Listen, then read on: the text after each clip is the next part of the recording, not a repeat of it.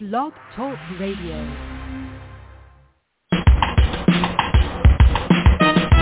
Let's get lost in a better place. Pick up a bird, travel through time and space. So much to learn, so much to see. A chance to escape reality. Open your mind and your heart. A fresh new Network will bring you there. So let's talk about it when and on the air. Good morning, everyone. It's beautiful outside. It's cold, but the sun is shining. And we have the author of Gambling with Murder here. This book is so cool. A late night call takes for rookie lawyer Corrie Locke to kiss her J guy as a movie studio and say goodbye. And what she does best is she's a PI skills. But my favorite character is the mother. I'm sorry. This is so fantastic, and she reminds me of mine. And her mother impersonates a senior to infiltrate the villa, and wait to see what happens and what she's able to take down. This lady is non-stoppable. So good morning, Lida, and how are you? Welcome to MJ Network. Good morning, Fran. I'm very happy to be here, and I'm doing great. Thank you. Well, could you tell everybody a little summary of this book and give us why a re- this is so cool. Why a retirement community and how come Vera became involved? She's my favorite character in the book. I love her. This is actually number five in my Southern California mystery series, Gambling with with Murder, as you said, and the the heroine is Corrie Locke. She's a 26-year-old entertainment attorney whose day job at a movie studio takes a back seat to her investigating homicides and missing persons. That's what she loves to do. Uh, she's the daughter of a well-known Los Angeles PI, and in these in these series in the book, she's flexing her PI skills on her own without any supervision. And as you mentioned in this installment, she goes undercover to find a senior who's missing from a posh retirement community. And why I chose retirement community is because the last few years I've had uh, parents-in-law, my own parents who are on the older side. I've had a good friend who's 101, and I've been spending a lot of time in retirement communities, in Mm. assisted living facilities, and with people of a certain age. So, I mean, it, it just was a natural progression to write about them because, as you may know, they're not nec- even though they may be diminished in physically, maybe somewhat mentally, they still have a lot going on. They have things they want to do. You know, they have. I mean, they may look old, but they're really not inside. And and that's what struck me as, you know, something that you don't really you we take for granted. You know, we don't really realize that. So I wanted Well, to write about them and what. Well, thank you. I want to write about them and what what they can do, and in some ways they're like they're like high school students. I mean, my in-laws acted like high school students in, in their 90s. Well, my You know, mom had. Alzheimer's. It made it hard, but you yeah. know what? It, it, despite the fact that she had Alzheimer's, she was a riot. Right, you just never right. knew My what she was. mother-in-law, yeah. yeah. My mother-in-law was, you know, she was cognitively impaired uh, as you know Mm. she she got older, and it's very challenging to deal with that because you don't know. I was thinking in the beginning, is she is this for real? Is she faking it for attention? But no, it, it's the real thing. It is, and my mother made me sign and get it notarized. I'm serious. Um, I retired from teaching early. So I work with, I was the dean. I was a reading and writing specialist, and she said, you can never put me in a nursing home. Please write that. And Wow. yeah, I, w- I went to every single one in the area where I lived. I went to a whole bunch, and I said, Mhm. I would never put anybody there. They weren't assisted living. Yeah. They were regular. Oh my God, the abuse that I saw was unbelievable. So when I read this, I said, yeah, this is cool. So who is Holly? Holly, and how did she learn about Corrie? And why did she need Well, help? Holly, I like Holly. Holly, Holly, thank you. Holly is the assistant director of Villa Sunset, which is a posh retirement community in Santa Barbara, California. And she's got uh, a thing for one of the residents there. She won't admit it, but she's kind of got a crush on him. And this resident Mm. is very lively. He's, uh, you know, he's he's flirtatious, and he goes missing. And residents at this community can come and go, but she was a little more worried about him than usual. Besides the fact that she liked him, because she heard him on the phone once, and he sounded like he was possibly being threatened by someone. And so this Mm. time when she took when he took off, she was worried. The police weren't interested because residents were free to come and go. And she tried to, you know, find out on her own, but it didn't work. So she reached out to Corrie, who as you mentioned or I mentioned is the daughter of a well-known private investigator, mm-hmm. hoping that she would uh, you know, be willing to at least look into this. Well, she was really brave to do this. This is this is so ama- amazing. So they had to figure out a way to get in because they couldn't Right. just say to her, you know, whatever. Yeah. So how would they access and get inside? And what? This was a riot. What name would she use? And her mother was like, Well- "Yeah, I'm going to do this. This is going to be so cool." My mother would do it too. Well, the Villa, Villa Sunset has very high security. It's hard to get in. I Yeah. actually based it on the there's a in Santa Barbara. There's the Four Seasons Biltmore Hotel that's been closed during the pandemic, and it's for Mm. sale too. I don't know. I don't think it's going to reopen. But looking at it, I was thinking if I was the owner of this place, what would I do with it? It's across from the Pacific. It's just gorgeous. So I thought, you Mm. know, this would be a perfect place for a retirement community. So I, I kind of turned it around and turned it in my fictionalized account into a retirement community. And uh, Corrie and her sidekick Vera, they, their day job actually is working in a movie studio in the legal department. But this is what they love to do with the hopes of opening their own PI Mhm. agency sometime.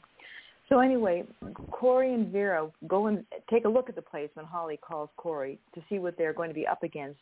And they learn that the place has really, really tight security, and they can't just waltz in there and look around. So they're going to need a ruse. And so they think about it. And Corrie remembers her mother. Her mother has been laid off of her job. She was a high fashion buyer for a well-known uh, department store, but she was laid off recently, and she's bored to tears. But the other side is she doesn't want Corrie to do any PI work because she's she fears for her daughter's safety. Something happened to Corrie's father that she doesn't want to happen to Corrie. But when Corrie, so Corrie actually, as you mentioned, uh, goes to her mother and says, you know, what do you think? How about joining us in this job? And she expected her mother to say no, but she's a very enthusiastic participant. She wants to do it because, again, she's been bored out of her mind, and this is a way for her to keep a really close eye on her daughter. So that's why she didn't hesitate. she's uh, she's so cool. I'm into my mother would have done it too. She used to do crazy things also. I I would ne- I never knew I never knew what what she was going to do, and just watching Mhm. her drive was frightening enough sometimes. You just Oh, and my her, her attitude was like like Corrie's mother is. I could do it however I want. I'll do my way, even if she got in Mhm. trouble. Mhm. Yeah, she she she, she got stopped by a police officer because she made a U-turn in the wrong place, and she said, "Look, don't worry about it. I do it all the time." He didn't give her a ticket. I swear to God, she's. I, I by the Well, time they got done, I was hilarious. She was hmm. hilarious. Yeah, hmm. you never knew what she was going to do. Maybe it's their idea So- of having it's their idea of having fun. It's livening up their their lives. Yeah, she's. My mother was a trip and a half. So how did they fool Letty, who is a director, and how do we get a feeling that there's not something right about her? I got an odd feeling about. Well, feeling I'm going to back up a minute. Corrie Yeah. has a few sidekicks. She has a little team that she's uh, assimilated, and and they can do things that she can't. So one of her team members is her best friend slash newest boyfriend, who's got tech skills. So he Mhm. doesn't like to work to use the H word, which is hack, but he does get into the Mm. computer system of Villa Sunset, Cool. and realizes that some of these seniors don't arrive when they're supposed to. They pay for it. They've got loads of money. They pay for it, but they arrive when they wish. So he discovered one who was going to be doing that, a Lucy Faye Nightingale. He tells Corrie he's got a few days, you know, to get in as Lucy Faye Nightingale. And Michael has a real problem with this because he's got a, a ton of integrity. And he doesn't like Mm. doing things that involve trickery or deceit. So it's very challenging for him to do it, but to help Corrie, he does. So they decide to pose as a senior. And even though Letty, as you mentioned, the the director of Villa Sunset, wasn't expecting uh, this Lucy Faye Nightingale, she, mm-hmm. you know, again, they arrive when they want to. So she takes her in and she just assumes that Corrie's mother, who is posing as Lucy Faye, and uh, Vera and Corrie, who are posing as Lucy Faye's grandkids, you know, they're here for to check in. So she doesn't really question it. And Letty's got her own issues, as you find out. Yeah. Anyway, I'll I'll get to that later. But Letty Letty has issues, so she's doing her best to hold the villa together. So we have Dominique. So why didn't they call the police? They didn't call the police because he was missing. Right, right. So Holly again mentioned that uh, she was worried about Dominic missing. But the police weren't interested because these seniors have every right to come and go as they please. So she did call them initially, but you know they said he'll be back. And even if you notice, the other residents don't really seem worried about him either. They expect no. him to reappear at any moment because that's what they do. They just come and go. But she's worried because of that last phone call she heard where he he sounded mm. like he'd been threatened. And she also knows other things, as you know, that are revealed along the way. It's That's another like, reason for her worry. Well, the problem with this book was I sat, picked it up and I just sat down and read it, for real. Good. Well, that's not a problem, Fran. That's a good thing. well, it, it it gets to me, you know. These I I I picked up a book yesterday and I go, it's very interesting. Oh God, if it seriously, if it takes me more than a day to read something, you're in trouble. Seriously. uh, yeah. It's Thank it's, you. It, this took me like two hours, and I just sat down and read it. I go, this is so cool. And then you That's know, you great. read some are historical fiction or whatever. They're interesting, and it takes three days. And it's like, oh God, please help me. So she, she's Dominique. She's really, I mean, Corrie's smart. How does she proceed? She gets in, access to his apartment, and what does that reveal? How does she get in there? I mean, well, the first time she gets in, Holly lets her in to take a look Yeah. around. Mm-hmm. But but it's hard to get rid of Holly because Holly's shadowing Corrie all the time because again she's worried about Dominic and she wants to know where he is. And again she had a thing for him but Corrie gets in and she kind of takes a look around just to get a feel for things. And Corrie is very adept as you'll discover as you read along at at breaking and Mhm. entering I mean, things she learned from her dad. Because uh she's her parents were got divorced when she was about 12 or 13 and she spent weekends with her dad and so they didn't do normal father-daughter things. He had a shooting range in his house. She learned how to shoot. She learned how to use different kinds of weaponry, legal and illegal. And she learned how to break and Mm. enter, among other things. So she's got a lot of skills. She's not a full-on PI. She doesn't have the, the license to do that, but she knows a lot of things. And she loves it with a passion. So anyway, that's why she goes in. She's just trying to follow clues to see if something really did happen to Dominic that they should be concerned about or whether he's coming back. And in the beginning, it just looks like he's going to come back, so she's not too concerned. But you know, it's a it's a paying job, and they need a paying job because they want to open their own agency, Vera and Corrie. So she continues looking. I don't I don't blame her. But this she's like uh, th- those are fantastic skills to learn. I think everybody needs to learn them today. Unfortunately. I think so too. I'm with you on that. Yeah. Seriously. So what is the Rat Pack? I love them. And who are the members? How did you create that? Uh, that is so phenomenal. Well, I you know the Rat Pack is, is the original Rat Pack was were Dean Yeah. and Frank and Sammy and Mhm. Joey Yeah. and, and the gang. So I just used that name because I just thought it was so much fun. But it's an acronym for retired and tough because they're a group of seniors at the Villa Sunset who regard themselves Mhm. that way. They don't want to play bingo and canasta and you know Mhm. get excited Yeah. about the buffets. They want more to their lives. They want to live. They want excitement. They want thrills. And the members, there are five or six of them, including uh, Dominic, the missing Dominic. But they do things that the other seniors don't do.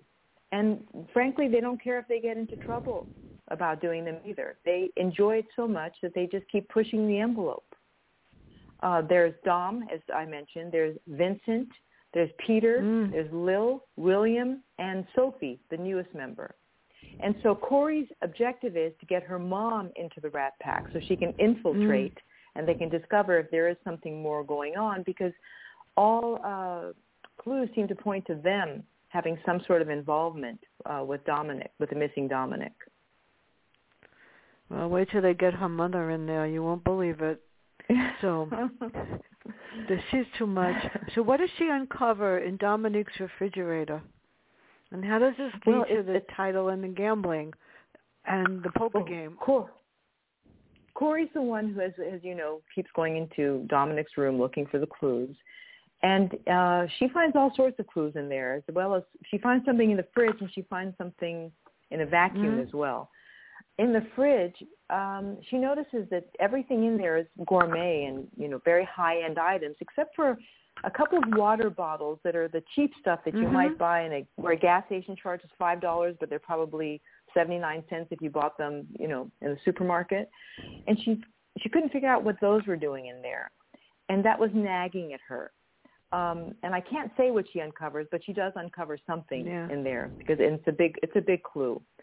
And so um, this book starts out with with uh, Dominic missing, but uh, that leads to something more as she discovers more and more clues. It it leads to the possibility of attempted murder, and mm. so that's how it leads to the title and gambling because, as we discover, gambling is going to be playing a, a big part in this book.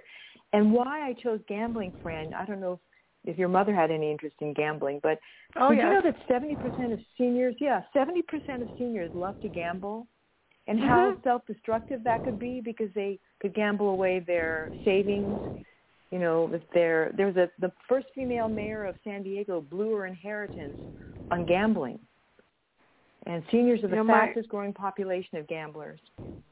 Oh, without a doubt. My my aunt was and my mother were not so much my mother, my aunt was addicted to poker. Mm-hmm. And on yeah. Saturday night, they played. Not not only was it a dollar and two, it was ten and twenty. Forget it, mm-hmm. ten dollars and twenty dollars. Yeah. And she used to come home, and I said, "How? Why are you doing that?" And then when they went to the racetrack, forget it. When they went to the racetrack, they took me with them. And wow. I, I would bet like two dollars, whatever. And I came home, I won a little bit. But I said to my mother, mm-hmm. gambling. Why would I want to do that? I mean, money is precious, and why would you want to do? She played mahjong and stuff, but my aunt was into gambling. Yeah, and she mm-hmm. loved it. Well, it's an. But if she would, it she would do it today, and it makes. Yeah, I bet. I think it makes them feel young again. Well, I think my you aunt know, had a gambling a fund. Thing. I think mm-hmm. she put like a certain amount of money away to lose, literally. Hmm. Well, that's practical. Yeah, that's she did okay. the losing fund. Besides, she said they they served good frankfurters in the temple at night. She would go at nine Ooh. o'clock at night and come home at four o'clock in the morning, and I would go to her. Wow. Really? And I would say, "Where are my pancakes today? I don't can't eat them anymore." so well, the buffets the are other, important. Yeah. So, what is Sophie's role, and why is Lily Lil in financial trouble? This was another secret. Yeah. Well, well, Sophie and Lil are part of that rat pack. Yeah. Uh, and we don't really know what Sophie's role is in the beginning, but uh, Corrie starts noticing things about her that she's even more energetic than the rest of the seniors. That she looks surprisingly mm. uh, great for her age. She's, I think she tells uh, Corrie she's 82, but in fact she's she doesn't look like an 82 year old. She looks substantially younger uh, kind of like Corrie's mom. By the way, how mm. did they get Corrie? One more thing they did about Corrie's mom is that since they do work, Corrie and uh, Vera do work in a movie studio, they went to the makeup department and they borrowed mm. some things to try to, you know, make the mom look more like she belonged in there, including using a wig, uh, a silver wig on her hair and getting her to try to look as much more more like a senior than she did because she's only 55. Mm. But in any case, um, so Sophie's role will become revealed as the story goes on. Mm-hmm. Is Story who is, is Sophie who we think she is, or is she something else? And that that becomes known at, by the end. But Lil is one of the seniors actually, and she grew up in Compton, California, and she was a cook actually for a little diner she had. Then she wins the California lottery, and she moves into Villa Sunset because she's got more dough than she's ever seen and she gets uh, into this rat pack, and she discovers that she loves gambling. It makes her feel young again. You know, it gives her, it energizes her. You know, like it typically does. Mm-hmm. And so she's totally into it and she becomes addicted. And slowly she's losing all of the money that she won on on her gambling. And so that's why she's in financial trouble. She can't she doesn't know how to stop. A lot of people don't. I've watched Yeah. people take all take all their money and wind up living in the street or something. They do. That's it's Mhm. serious. So Mhm. these these scenes were interesting. Terrible. How did you create the scenes between her mom and Vincent? And he was a key player. She really liked it too. Vincent was, she was yeah. enjoying this. Yeah. Yeah, I want to I want to add one more thing to this to your question. They're great questions by the way, Fran. Thank you very I much. tried. I I'm a big fan, like Corrie is, of movies that were made in the 30s and 40s. So when I created this Rat Pack, I was thinking of some of the actors in that in that time, and Vincent is actually based on, at least the way he looks in my head, on Vincent Price. I even used the name so I wouldn't, Oh, I uh, you know, Vincent it would make Price. it more real to me. Yeah, so I made him. He's a handsome devil. He's debonair. He's dashing, and Mhm. Corrie's mom, you know, she's she thinks he's just charming. Uh, uh, and Corrie finds him highly suspicious because of all his charm.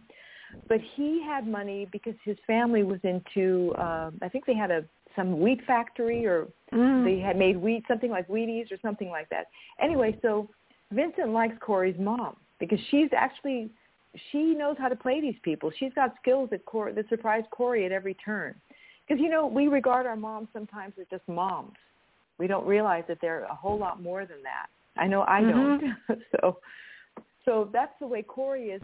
And what I really liked about this book is it gave Corrie and her mom a chance to really, really get to know each other and see sides of each other that they hadn't seen and to have greater respect for each other by the end. And I, You know what I love to also watch people loved? grow. Uh-huh. I love the titles of all the chapters. Do you know what they were? Oh yeah. Do you know where I got well, you those see, from? You see, my my dad.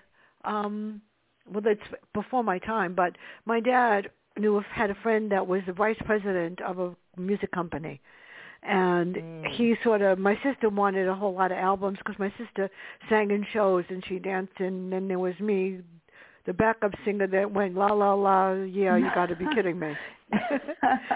she she she actually Nice. made records and stuff and then my father my mother would say well why don't you do backup and i would go uh-huh la la la says Mumbai. yeah yeah you got to be kidding me and, and i majored in music in college and i i Wow.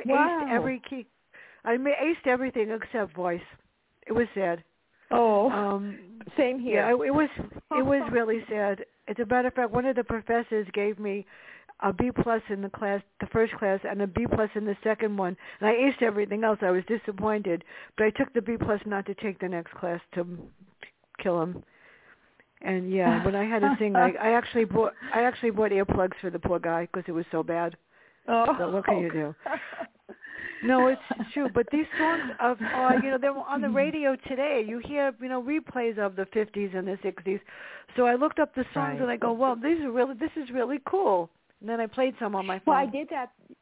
Well, thank you. I did that because of the seniors. I chose songs that they Yeah. could be listening to, and you know, I love Perry Como. I still listen to Perry Como if it, you know, if I can. I love Dean Martin. I mean, I love those songs from that time period.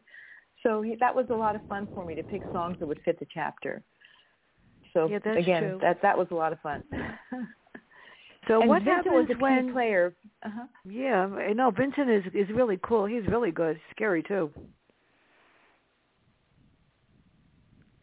Hello. Yeah, I enjoy. I enjoyed making. I enjo- enjoyed creating him again because I kept Vincent Price in mind. That made it more fun for me. What happens when they learn that Dom is not dead? Well, they never really know. I mean, they don't. I don't know if they really consider Not him sure. dead. It's more of a matter of finding him. Yeah, where he could Yeah. be. Well, and I, I, I also have fun um, unveiling him for Corrie, where she actually finds him because it seemed appropriate. Uh, they try to follow him, but Dominic is a wily fellow, and that's how he gets in and out. That's how he's Mm. he does everything that he's done and i don't want to say what he's done because he engages No. in some not legal activity but uh he's he's crafty he's wily he is just enjoying his life to the fullest which means he'll do whatever he pleases to do and doesn't care about anyone else. So um, anyway, I, I might reveal too much if I say, but if you'll notice, the only one that's worried about Dominic is Holly. Yeah. So the re- so she probably she seems to be worried about him, but she knows him the least. The rest of them, you know, anyway. But something happens to him, and that turns into and it makes the book into an attempted murder, um, rather than just or the the storyline rather than just a missing person. And that's when Corrie becomes fully invested Mm. because now it's it's more dangerous, and her mother's in the middle of it too by then. So she has to make sure that she finds out what's going on so you know safety can be restored all around. Well, the next question I'm going to cross out because it gives away something about Vincent that we don't want to know. I just realized. Right. So how does this relate to the high stakes poker game and the illegal poker game? That was so cool. And Right. who is? How, how did you create Sid? Ooh. Well, let me go back to the book club because if you Yeah. remember um, somewhere, uh, the oh the mother's invited the, uh, to a to a book club, and so Yeah. they think, of course, you know, seniors have a book club. They probably just sit around and try to you know look read picture books or whatever, and so they follow Mhm. Corrie and Vera follow her mother when she goes to one of the bungalows at Villa Sunset for a book club, but they can't find her. The mother's not there. But uh, other members of the Rat Pack are there, and when they walk in, they they make their way inside. They're just sitting around looking at some book about travel, and um, it just seems highly suspicious because they're they they won't say much. They're two seniors they don't know there, and they're all kind of buttoned up, so they have no idea what's really going on. And again, it seems suspicious. When the mother returns that night, she learns that she was interrogated by some of the Rat Pack members uh, with kind of strange questions, uh, and she has to answer them properly in order to be admitted into this Mm. so-called book club. So this book club is about everything but reading books, and it turns out to be about gambling. And you know, you do. I, I know from having visited re- re- retirement communities that seniors do gamble in these retirement communities. They Mhm. play they play bingo and they win. You know, maybe uh, small prizes. Like I know my friend who was in a, a retirement community won fake jewelry. She had a bunch of um bracelets because she won all the time. She cleaned up the house all the time. So it's just, for fun. But then we realize that these seniors aren't necessarily playing it just for fun. That they're playing an illegal poker game. And again, I don't know if I can say more than that without giving some things away. But yeah, it, it, everything is up to notch in this place. Nothing is what it seems, and everything is on the you know high risk level that these seniors are doing things. And It's Sid, amazing, and then the director doesn't even. Well, she knows she's not doing anything about it. That's even more scarier. Yeah. Well, because she stands a lot to lose. And, you know, there's a lot of pressure on her from different directions as well because we learn Yeah. her background and she was once a very wealthy person too, but she lost the fortune and now she's working here and trying to hold on to her job and trying to keep everything together. And it's overwhelming to her. It's more than she can handle. And I know that because my father was in an assisted living facility that was absolutely terrible.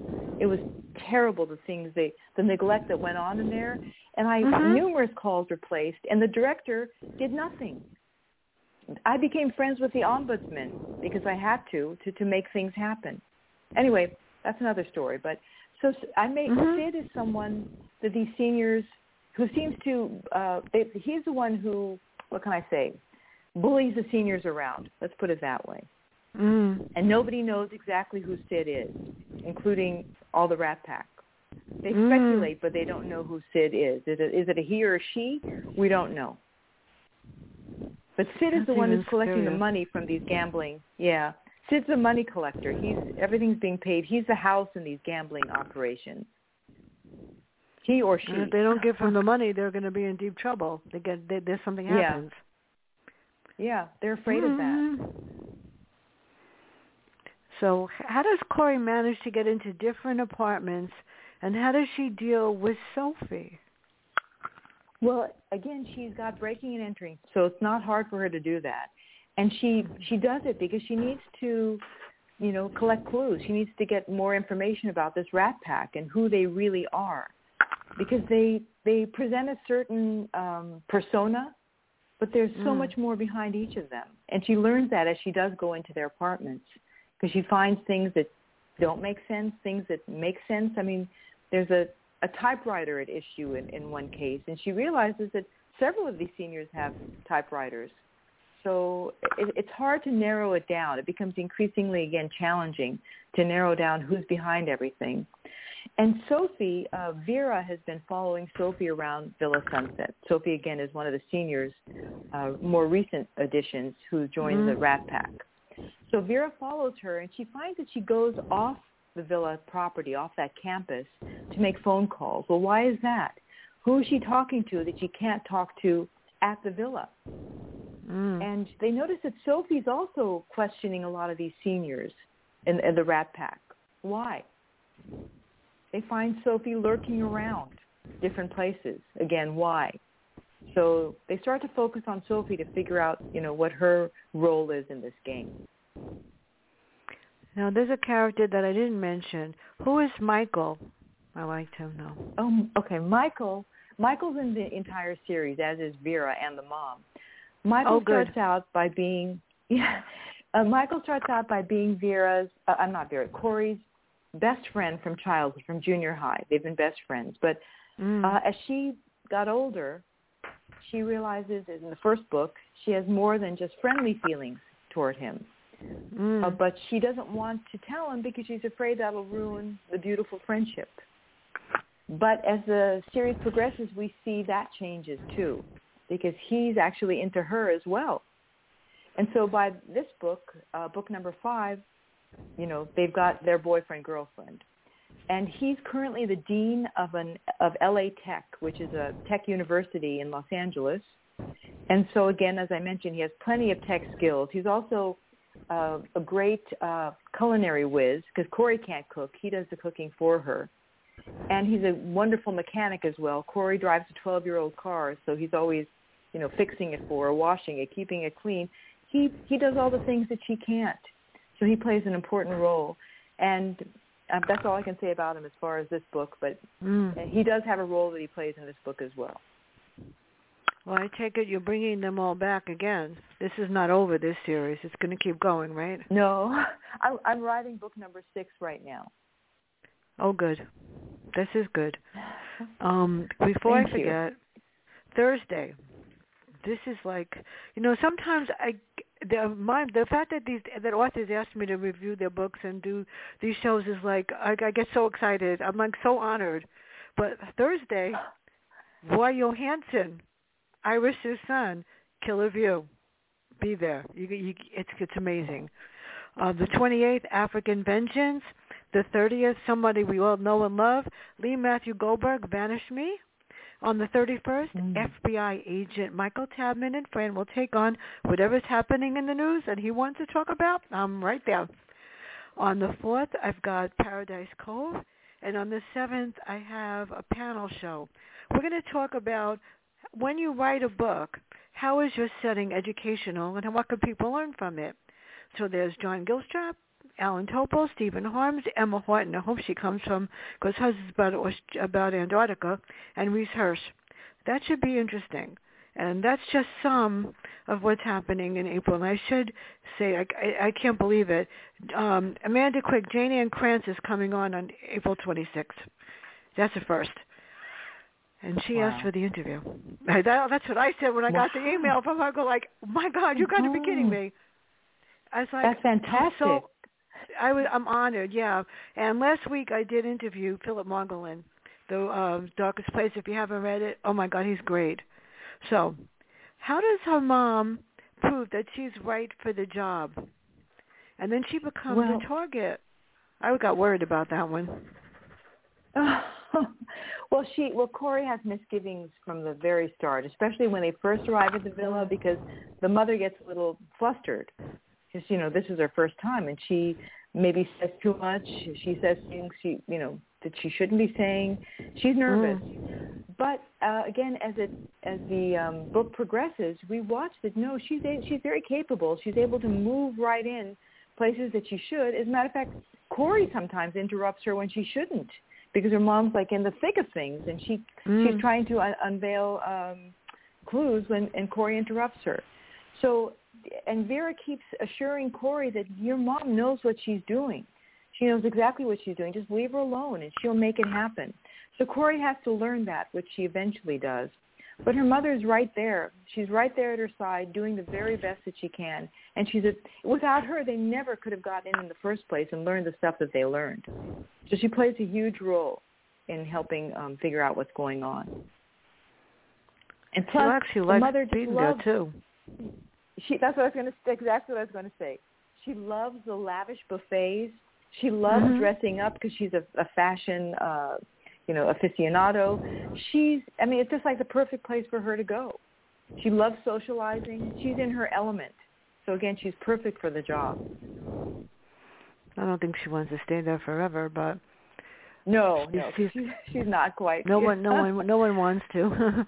How did you create No, the scenes true. between Corrie, Sophie, and Peter? Oh, inside Peter's uh, bungalow. Well, Yeah. you know, again, Sophie's always lurking where she shouldn't be, and and Corrie's following Sophie to see why she's lurking where she shouldn't be, and they happen to meet near Peter's bungalow, and they see Peter kind of, um, Mm. you know, a lot of these seniors might drink too much, and so they see Peter in this case staggering towards his bungalow. And so they go to help him inside, and it's also a way to get them in, get Corrie in, so she can take a look around because he has the swankiest bungalow of all at Villa Sunset, and she can't get Mm. in because he's got this this uh, major lock on this gate, so it makes it hard for her to get in there. So here's a easy, legitimate way for her to get in. And Sophie, while Sophie's with him, Corrie takes a look around to see if she can find a particular clue that she's looking for. I don't want to say what it is, but No. Anyway, they take a look around and they discover things.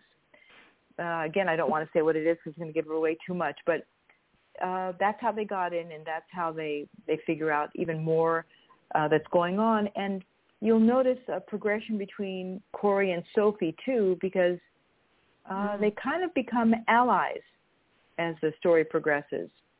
They're both kind of after the same thing. I just let the characters lead me, Fran, uh, to see what happens. I, I never know before I'm writing how this is going to turn out. Uh, but anyway, this turned out exactly the way I wanted it to. As a matter of fact, when I first wrote the book, it was a, there was a different first chapter. I didn't really think much about it, but my first reader is always my mother. Uh, she's very good. 'cause Mm. She's my mother's very harsh critic, so I need her to read my books. She's read all of them, and she told me in the original first chapter that nothing happens here. So I went back and I wrote that first chapter that you read about the warehouse Mhm. and the missing props Yeah. because I, I needed more action, and I needed to tie that into the book, and I did. But I wouldn't have done that if my mother, my critic, hadn't told me that you need something more at the beginning. Anyway, I don't know how I segue to that, but I was just trying to explain a little bit about how I le- let my characters lead and how I write. And I, I do have a tendency to go back and rewrite the first chapter. In at least three of my books, I've done that. See, that's what I miss. My sister passed away in July of 2010 under unusual circumstances, and I can never found out exactly what caused her heart attack. But she was the one that that when I yeah, it's scary. My first book was Mhm. called My Name Is Bertha. Because my sister Mhm. said when I retired from teaching, I'm little now. I weigh like 108 pounds. I weighed over 200 pounds Wow. because I was eating myself Oh, my into goodness. oblivion because of my mom, and I never did that before. Mhm. So she said, "Why don't you write Mhm. a book?" I said, "Why don't you not say that? Because I'm going to write it about us." Growing up in the South Bronx with my sister, and it was called. "My Name Is Bertha." She's Tilly, the spoiled brat, and I'm Bertha, my grandmother who never smiled ever. And Aw. the Hmm. the book is the book is cute because it's got lessons for teachers and you know st- uh, talking points and uh, st- book discussion and whatever. And she was my worst cri- she she criticized everything i wrote. She corrected my english and i miss her. And my my uh, husband's mother mom lewis died right after. And she was my other editor because she was a real editor. Oh. so it was like Mhm. that, that is yeah. So i know how it is. My mom just didn't read. She read magazines she didn't read my books Mhm. they just said your Mhm. sister will fix it. So, tell us about the creating the final scenes. How did you create and piece it all together? Because no one's going to get what happened. They're not going to believe it. there's a lot of reworking because I needed it to make sense Mm. to me, and I needed. Mhm. But I, but as I mentioned earlier, Michael is just brimming with integrity, and he could not let. it. I feel I feel uncomfortable with deceit, and so does Michael, and so that needs Yeah. to be reckoned with. By the time the book ended, uh, it just couldn't because it wasn't. It's not good. It's not good for the people. I, I don't like deception. Is okay as long as it's it's it's dealt with, in my opinion anyway. So I made sure that the deception of her mother playing Lucy Faye Nightingale and Corrie and Vera playing her granddaughters was um, confronted and uh, you know made okay. So that's basically what I did. So it was a lot of, as you mentioned, is piecing it together, a lot of reworking to get it just the way it, it could be for me to feel comfortable enough with it, so that there was. I always I have to have happy endings. I cannot have hap- unhappy endings, and so I Mhm. wanted it to work out well for everybody, which I hope it did. That was my objective. Well, I have to honestly say that what I do after I finish reading the books and interviewing the author is there are a lot of people in my building that read. And Mary wants this one. I know that. I, I saved the good ones for Mary because she's oh, like thank you so much. they they love me because and the porter loves me because I gave him my 50 books last week to send home to his foreign to his country because they don't have books there where he lives. Oh, Um, and I say I give him clothes, but I give him my books. I give him uh, glasses that I don't need the frames that are really expensive because he. If I all I have to do is say, "Rich, can you do this?" and it gets done before I even can say anything. He does things that are, are amazing. So it's worth it to me to give it to people that don't have. And he he comes from I'm not sure if it's Ghana or Nigeria, but they don't have any libraries and stuff there. So hmm if I give them stuff to read, it makes me feel happy. And I told him his girlfriend Yeah, has a lot you. of books to read. thank you for being thank you for being so generous. That's heartwarming to, to hear. Thank you, You know, Fran. people, people are just are not anymore.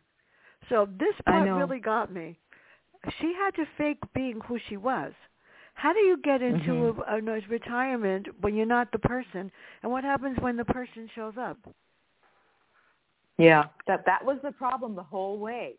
And for Yeah. me as the writer, because how am I going to deal with that? Because I don't want this deception to continue. It's disturbing to me. so, so I had to make it it work. And you know, I mean, again, these people are older people. Lucy Faye, she's very sophisticated.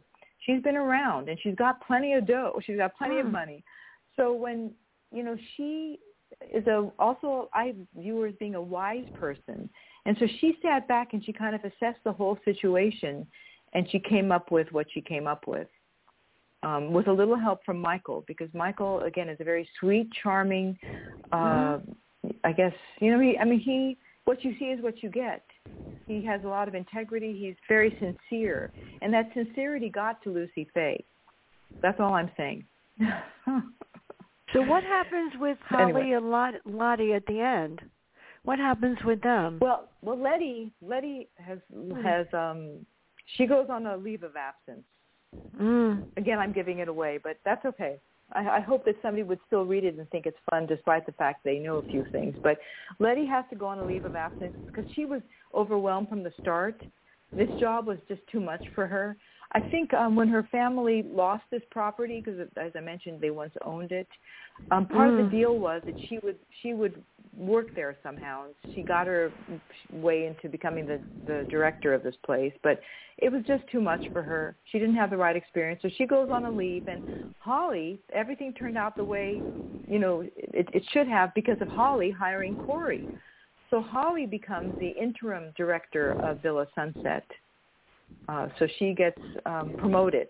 We'll see how long that lasts. That depends upon Holly and how she can handle it. But anyway, I just gave away that part of the ending, but that's okay. Are you going to bring the seniors to the, the seniors back in the next one, the Rat Pack, or are you going to have a totally different thing for Corrie to do? you know, each of my books has something totally different except for the usual characters. Corrie and her sidekicks, her mother's in them. Um, there, there's actually a sidekick missing in this one, James, who's an assistant DA. I'll bring him Mhm. back in the next one. No, but the next one is interesting because you just mentioned that you're Your sister Mhm. passed away in 2010 of a heart attack, and you Yeah, yeah. still don't know how that could have happened. Well, you know what? My next book is about a character who passes away at age 72, completely fit, and her sister thinks that there was more to it than just a heart attack, as Yeah, the doctor was. saw it. So she hires Corrie to investigate to see what really happened. Did, I mean, was it a heart attack? If so, fine, she died peacefully in her sleep. But sister just feels there's something more going on, and I can't say why, but there's things that happen. So I mean, it's it's the same thing. Corrie's going to find out whether the sister, you know, died peacefully or not so peacefully. Yeah, so she that's, died. That's, my, that's book uh, number six. Yeah, I wish I wish I had Corrie to investigate. I did, you know, ask the police and stuff like that my sister had a heart attack supposedly at 2.30, between 2.30 and, and 3 o'clock on June 26, 2010. Her husband never Mhm. called nine one one for twenty seven minutes. I know it for a fact. And he Mhm. thought she was faking. He told eight different lies about where she where he was at the time, and he didn't call me Mhm. till eight o'clock at night. That's when I found out. Hmm. At which point Mhm. I got into we got into the car. I was in the Bronx at the time before my mother died, and it took us two hours to get to the hospital. When I got there, there was Hmm. a message that said he wanted to pull the plug. I said I'll pull yours first. Oh, And oh my it- gosh. It, was yeah, it was horrible. About a month later, I came into the hospital and she was in hospice, and I'm going like, her vital signs, everything came back except her brain waves. They weren't sure. So I said, why don't you do another Mhm. EEG, and then I'll know if there's any hope for my sister. She was 50 something years old. She wasn't old. I Mhm. mean, like she was like a, a month younger than me, A year younger than me, Mhm. and I'm like, how how ridiculous is this? And he, Mhm. what you call it, he didn't care.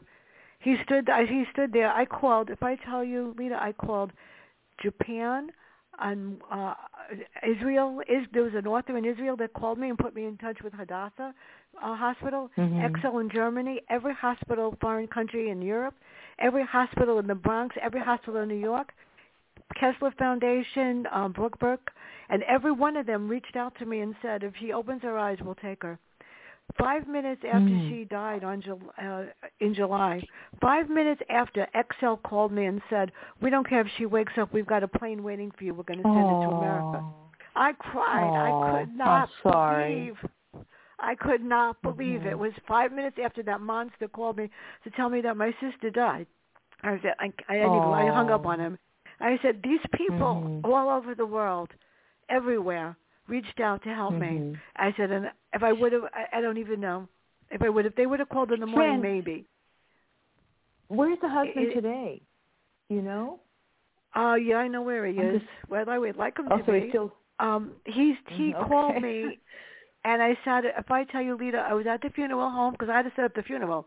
Nobody else could do it. Mhm. I sat in the Mhm. office of the funeral director, and he said to me, "I think you should pay for your sister's funeral. Why should I?" Oh, and I, I just looked at him. I said, "You're married to my sister. Unfortunately, she married you and divorced the best person she could have been married to for 24 years, and you're telling me that you don't want to pay for her funeral? Get that charge card out." I should have taken my husband's card because I was in debt a half a million dollars for my mother for her home care. Otherwise, I would have paid it Oh, myself. Wow. So I said, "You know what? Mhm. Whatever." And it got worse Mhm. because he wanted the money back. He demanded the money back from my niece and nephew, and he demanded more. So he right now he's probably doing whatever. The reason he was cheating on my sister, and she was in the way of his social life. So when we had the year later, we had an unveiling, and he brought his girlfriend. He hadn't seen this person. So yeah, so he's somewhere. As long as he's, I, I blocked him from my um from Facebook. I blocked him from my phone. I told him I never want to hear from him again. So whatever Mhm, he's doing, yeah. whatever. Yeah, I don't Yeah. care.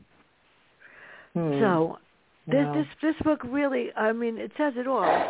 It says it all. Yeah, because you don't know. Somebody has a heart attack, and the doctors there said that she was had a heart attack, but basically it was her brain waves that that they said went. So I demanded that the head of neurology come and look at her one more time, and he did. And he said, I think Mhm. maybe we have something there. And I said, well, why don't they do another EEG? I don't even know. It's too late now. But Mhm. that- that- right. that's that's the problem because people just don't care and it sounds all like my money. next book, Fran. exactly. It sounds like my book number six, which yeah, but I mean that's they're kind of similar to what I'm writing, believe it or not. Well, I'm going to definitely want to read it. Are you going to do another tour for part with Partners in Crime? I did last time. I probably will again. Yes. They, Yes, they did I one with me. They are absolutely the best. The only thing I miss, I miss is Cheryl Oh, because Cheryl used Yeah. to listen to the shows and she used to, you know, text me when I when I when something wasn't right. You did you really say that?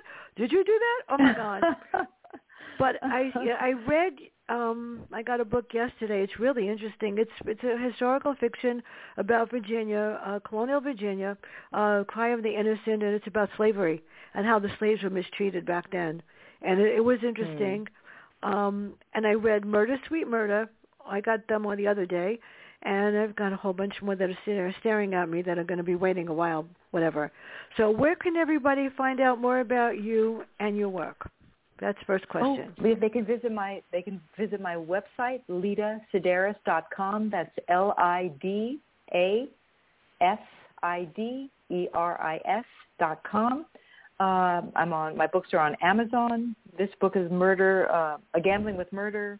I've got four more before that, but they can all be read as standalones. Did you find that to be so, Fran? You didn't need to read the first four to read this one, right? No, I, I knew right away, but I said, you know, I was sorry that I didn't get to read to get to know them before.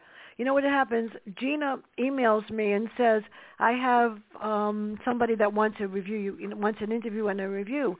Sometimes when I look on Amazon the book's not there. Or it's not oh, anywhere it's too early. Yeah. Yeah, it was too early. So I said, "You're making it hard for me. I need something so that when I download it and I put it in my uh, schedule, I just fixed yours because I didn't have anything to put in there. And I'm going like, I like to write something, you know, so that when people Mhm. see it. But it's on Facebook now and people are listening. I know that. Yeah. And I, Thank pu- I put it on Facebook this morning. You want you want to read this, people, because this is great.